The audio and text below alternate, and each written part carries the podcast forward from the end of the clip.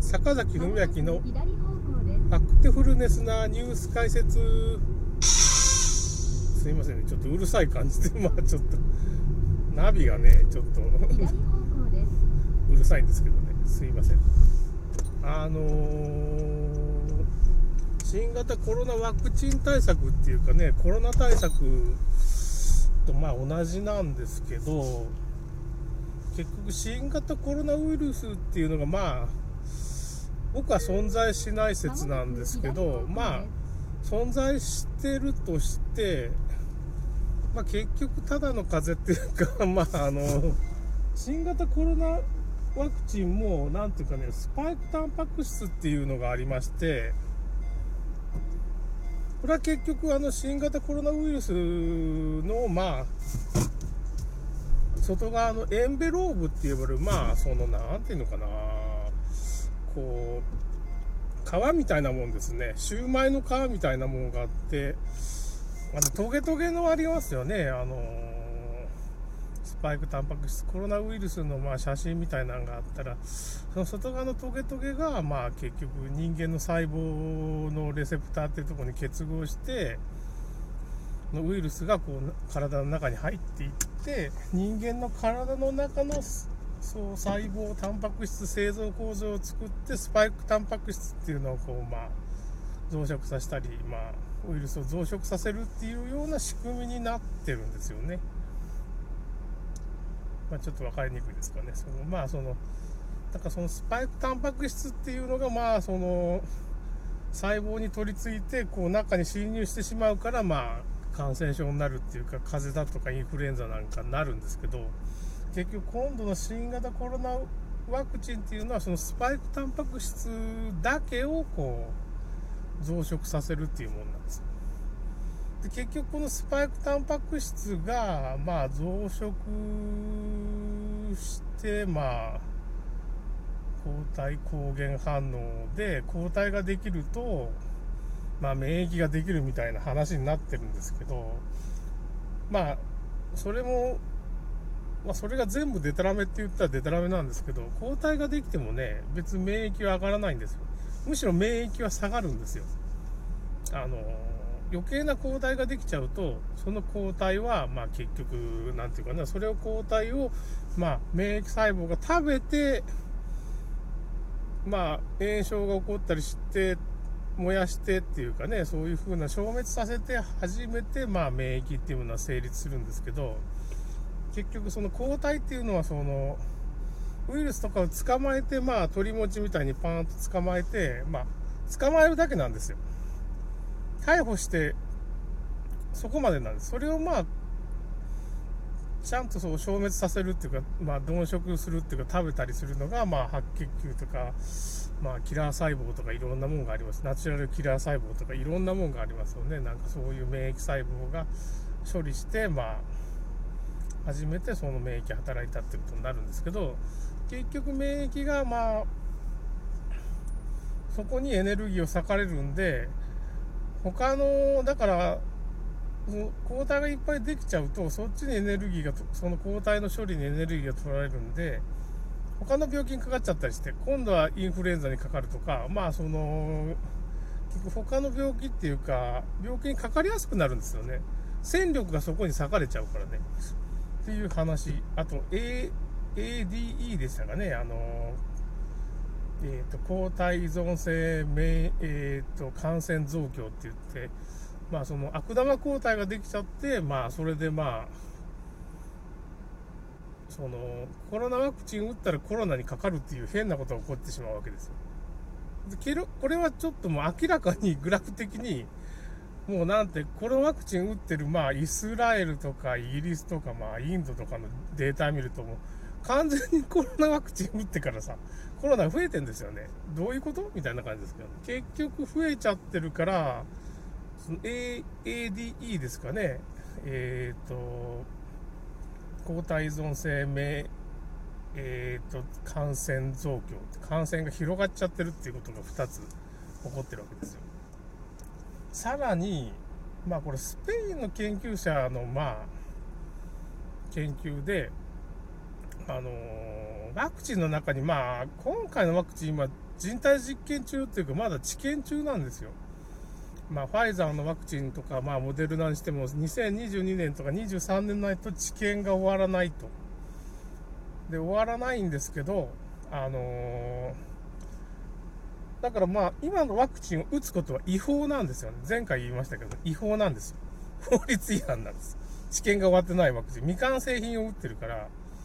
だけどそれを合法化する方法があって、それは緊急事態宣言なんですよ。緊急事態宣言を宣言して、緊急使用だっていう風な、まあその、海外では緊急使用っていうようなことやってるんだ日本では特別承認っていうか、厚生労働省がこれをまあ、特別承認でまあ使用を認めますよって合法化してるわけですよ。それで、まあ、製薬会社には責任をかぶせずに、まあ、政府が責任を持つというふうな条件で、まあ、結局今のワクチンを打ってるわけです。だから緊急事態宣言なんで宣言するのって言ったら、結局ワクチンを打つために宣言してるわけです。違法になっちゃうから。あの、緊急事態宣言を宣言して、緊急使用、まあ特別承認。まあ、海外では緊急使用っていう風な言い方してるし、日本では厚労省の特別承認っていうのは、まあ、緊急使用と同じ意味なんですけどね。というふうな法的根拠に基づいて、まあ、今、ワクチンを打てる状態になってるということ。で、ワクチン自体違法なワクチンなんです。これ違法ワクチンなんです。どういうやいいんですかね。そういうふうな状況なんです。だからまあ、むちゃくちゃですけどね、むちゃくちゃです。このワクチンの中に最近酸化グエ、うん、グラフェンっていうものが入ってるっていうことが分かって、これ何かというと、まあ、その、あのなんて言うんですかね、薄い、こう、時期を帯びた薄い、なんていうかな、その、金属、金属って言ったらいいんですかね、まあ、特殊な金属みたいな薄い皮膜みたいな感じなんですよね。これがまあ時期を帯びるんですよ。ひょっとしたらこの酸化グラフィンによって、まあ、血栓症が発生してんじゃないかっていう風な説がだんだん唱えられてきて、まあこれ、磁石がひっつくっていうね、あの、現象があって、その分の磁石がひっつくのはこの酸化グラフィンが磁性を帯びてる時期を持ってるからじゃないかっていう風なね、結局腕とか頭にこうなんかそのなんていうかねあのスプーンがくっついたりなんか鉄のお皿がくっつくみたいな現象とかね普通の磁石がくっつくっていう現象が起こっててまあ時期が発生するからまあ 5G なんかをこれをまあと連動してまあなんつうのかね 5G がで磁気磁場を発生させてそうすると酸化グラフィンが磁場を持つからそれでまあその症状がひどくなるっていう血栓症が深まるみたいなことが起こるんじゃないか 5G との連動でなるんじゃないかっていうのはスペインのまあ医者というかね研究者の人がそういうことを言い出した。なんですけどだからまあ今回のワクチンはいろんなもんがポリエチェングリコールっていうまあ脂肪のカプセルにねそのメッセンジャー RNA が包まれてるからそれもまあアレアレルギーみたいなのを起こしちゃうし、まあ、いろんな問題があるんですけど結局なんかねお酒とタバコを吸うとお酒飲んだらタバコ吸うとまあグラフェンをまあ体外に排出する酵素ができちゃうらしいんですよ。お酒とタバコを今禁止してるっていうかね、まあ、お酒を禁止してますね。タバコは、まあ、あんまあれなんだけど、吸う人はあんまいないですけどね。その、えーと、だから、お酒を禁止してるのはおそらくそれが原因なんじゃないかという。ワクチンの効力はゼロになっちゃうんですよ。結局、その、あの、お酒飲まれると。ワクチンもダメだし、その酸化グラフィンも排出されちゃうし、スパイクタンパク質もお酒に弱いんですよ。まあ、あと、まあ、いろいろな発酵食品なんかも、お酒っていうのは発酵食品ってことなんですけど、その中に入ってる成分とかがちょっと弱いっていうかね、その、ワクチンがね、お酒飲んだワクチンの効果がゼロになっちゃいますよ、みたいなことをまあ言われ、まあその、そういうことも言ってるし、そういうふうなことも言われてるし、酸化グラフィンはこっそり入れてる毒物なんで、まああれ、日本が作ってるね、なんていうのかな、酸化グラフィンは結局、まあ、そういうナノ粒子っていうかね、そういう風な時期を帯びたナノ粒子なんですけど、まあ、